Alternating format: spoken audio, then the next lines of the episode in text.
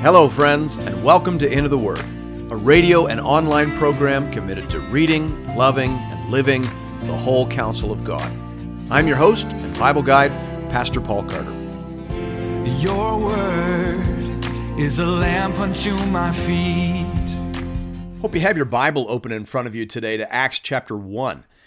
Generally speaking, my intention for every episode of Into the Word is to read and explain one full chapter of the Bible in 15 minutes or less. On days like today, when we are starting something new, we'll give ourselves a few extra minutes to cover some basic introduction and orientation. The Acts of the Apostles, or Acts for short, was written by Luke the physician, the traveling companion of the Apostle Paul. Apparently, the work was sponsored and likely paid for by a rich patron named Theophilus. We see that in the opening verses. As we will see in those opening words, Luke's desire was to continue the story of what Jesus was doing and saying in the world. It is a story, therefore, about the ongoing work of the Spirit through the people of Jesus in Jerusalem, Judea, Samaria, and all the world. The story ends with the Apostle Paul preaching the gospel for two years in the very heart of Rome. And that leads many people to suspect that at least the first draft of this book was written at that time. Perhaps Luke was with Paul in Rome. And therefore, we would assign it a date somewhere around AD 64 to 68. Without further ado, hear now the word of the Lord beginning at verse 1. In the first book, O Theophilus, I have dealt with all that Jesus began to do and teach, until the day when he was taken up, after he had given commands through the Holy Spirit to the apostles whom he had chosen. He presented himself alive to them after his suffering by many proofs, appearing to them during forty days, and speaking about the kingdom of God. In these opening words, Luke tells us that this is book two of a two part work. He tells us that the first book, which we call the Gospel of Luke, had to do with all that Jesus began to do and teach. That's a very interesting phrase. It tells us, first of all, that Luke wanted his gospel to be about the work and the words of Jesus Christ. And that further reminds us that we can never separate the works of God from the words of God. God does things, right? Old Testament and New. God does things, things like the Exodus and things like raising people from the dead. And then God explains those things. That's how the Bible is put together. There are saving deeds, and then there are explaining words. And right Christianity, Orthodox Christianity, is built upon them both.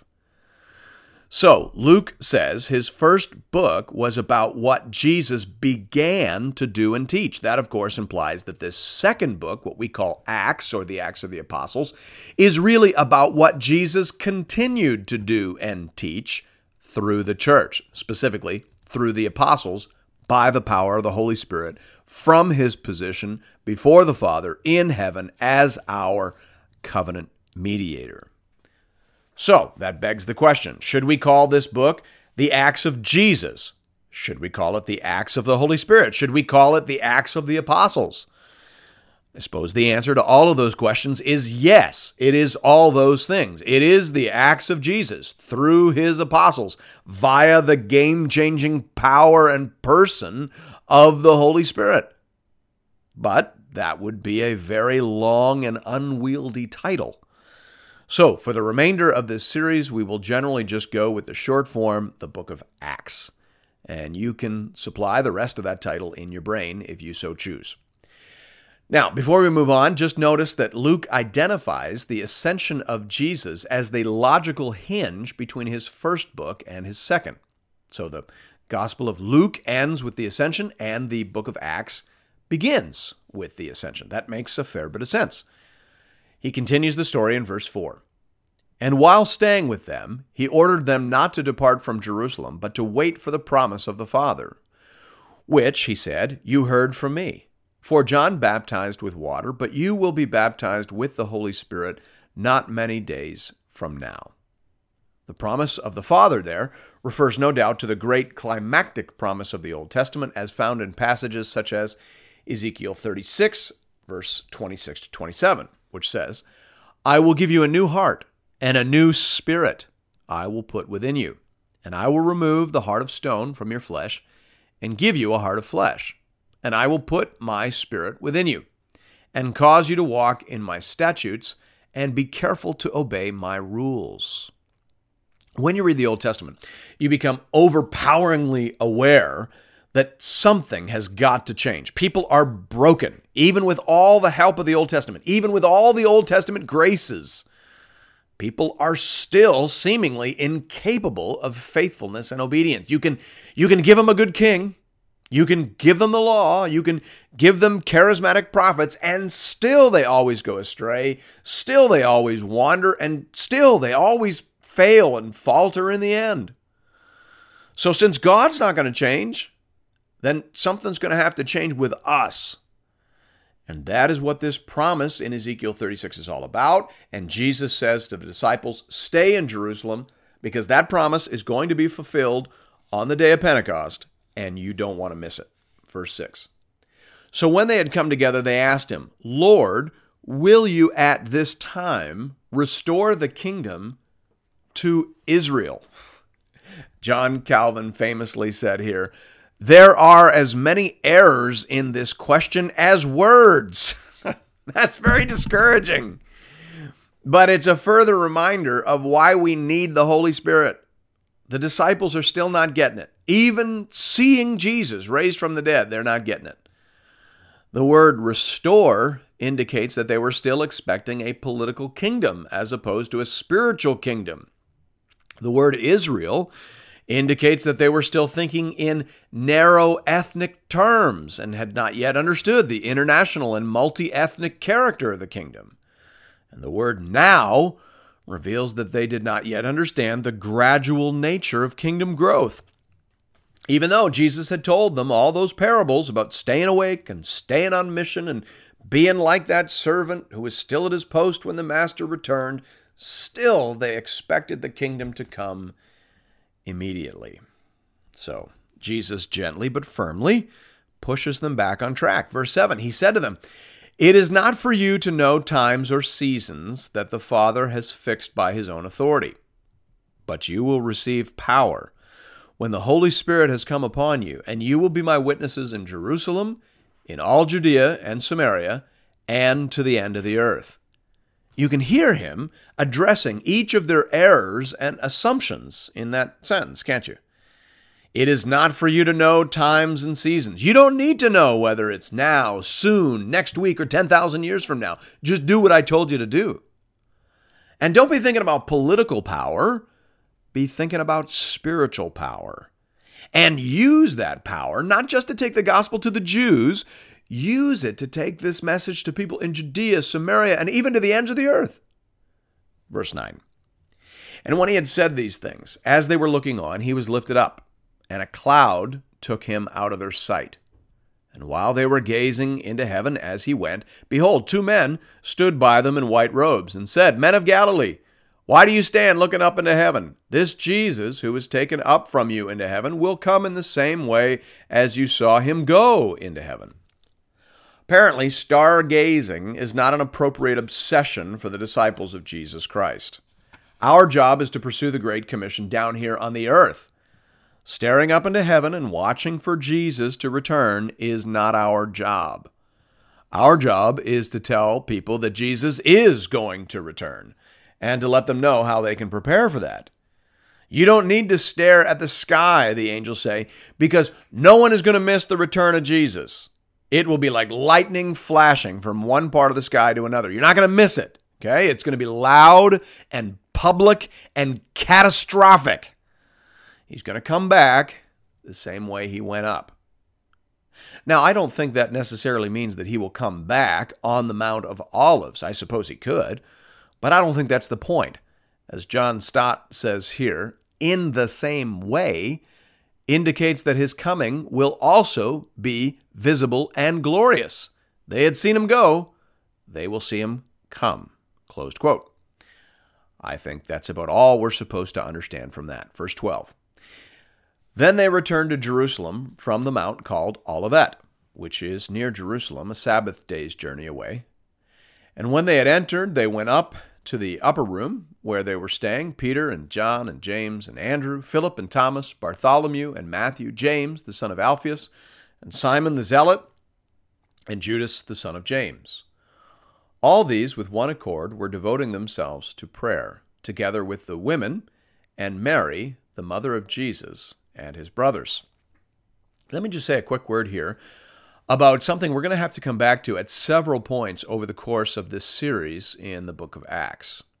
The question has to do with to what extent the Acts of the Apostles are foundational and to what extent they are reproducible.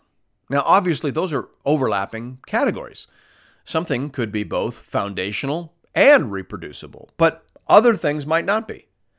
In a sense, the apostolic generation is like the booster rocket phase of the kingdom of God. Extraordinary power and energy was required to get this thing off the ground and up and running.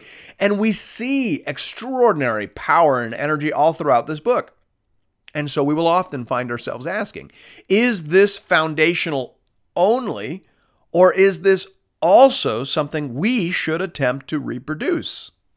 As I said, We'll find many occasions for asking that question over the next several episodes. So let's ask and answer it here. Is there a pattern here for us, or was this foundational and unrepeatable? The Holy Spirit came upon the church powerfully and foundationally at Pentecost. No one would deny that. And, and that is obviously what the disciples are praying for in this story. Nevertheless, there are, I think, repeatable elements. John Calvin says here, It becometh us also, after their example, to be instant in prayer and to beg at God's hands that he will increase in us his Holy Spirit. So I think we can see this story as both foundational and reproducible to some extent. Like them, we should gather together in one heart and mind and pray earnestly for further supplies of the Spirit. Thanks be to God. Verse 15. In those days, Peter stood up among the brothers. The company of persons was in all about a 120. And said, Brothers. Now, just pause there. Understand that all throughout the New Testament, the word brothers is a non gender specific term for the followers of Jesus Christ. We've just been told there were ladies there as well, okay? But brothers covers them all. Verse 16. Brothers, the scripture had to be fulfilled, which the Holy Spirit spoke beforehand by the mouth of David concerning Judas, who became a guide to those who arrested Jesus. For he was numbered among us and was allotted his share in this ministry.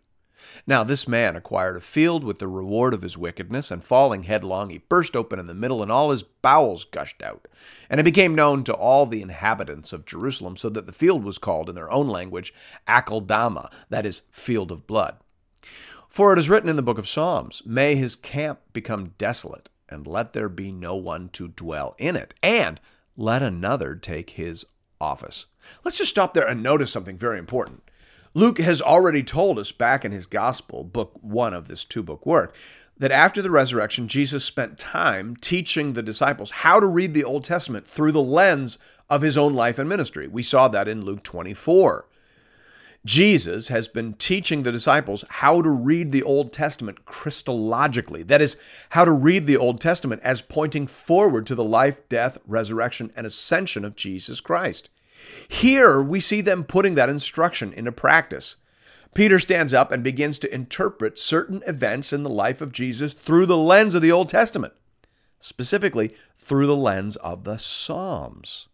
He quotes from two Psalms, Psalm 69 and Psalm 109. Psalm 69 explains to Peter why Judas betrayed Jesus. He sees that prophesied in that Old Testament Psalm of David. And then he sees instruction about what they should do about that in Psalm 109. Just notice that. The disciples are now reading the Bible backwards. They are going back and reinterpreting everything they learned and memorized as children through the lens of the life, death, resurrection, and ascension of Jesus Christ. And so should we. Christians read the Bible backwards. Don't ever read, interpret, teach, or preach the Old Testament as if Jesus didn't come. He did. and it changes everything. Thanks be to God. Verse 21. So one of the men who have accompanied us during all the time that the Lord Jesus went in and out among us, beginning from the baptism of John until the day when he was taken up from us. One of these men must become with us a witness to his resurrection. Here we see the criteria listed for the apostleship.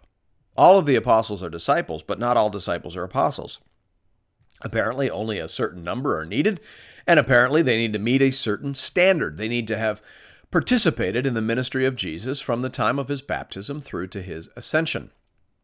Their job is to provide authoritative witness to and interpretation of all of those events, climactically, the resurrection of Jesus Christ. Verse 23. And they put forward two Joseph, called Barsabbas, who was also called Justus, and Matthias.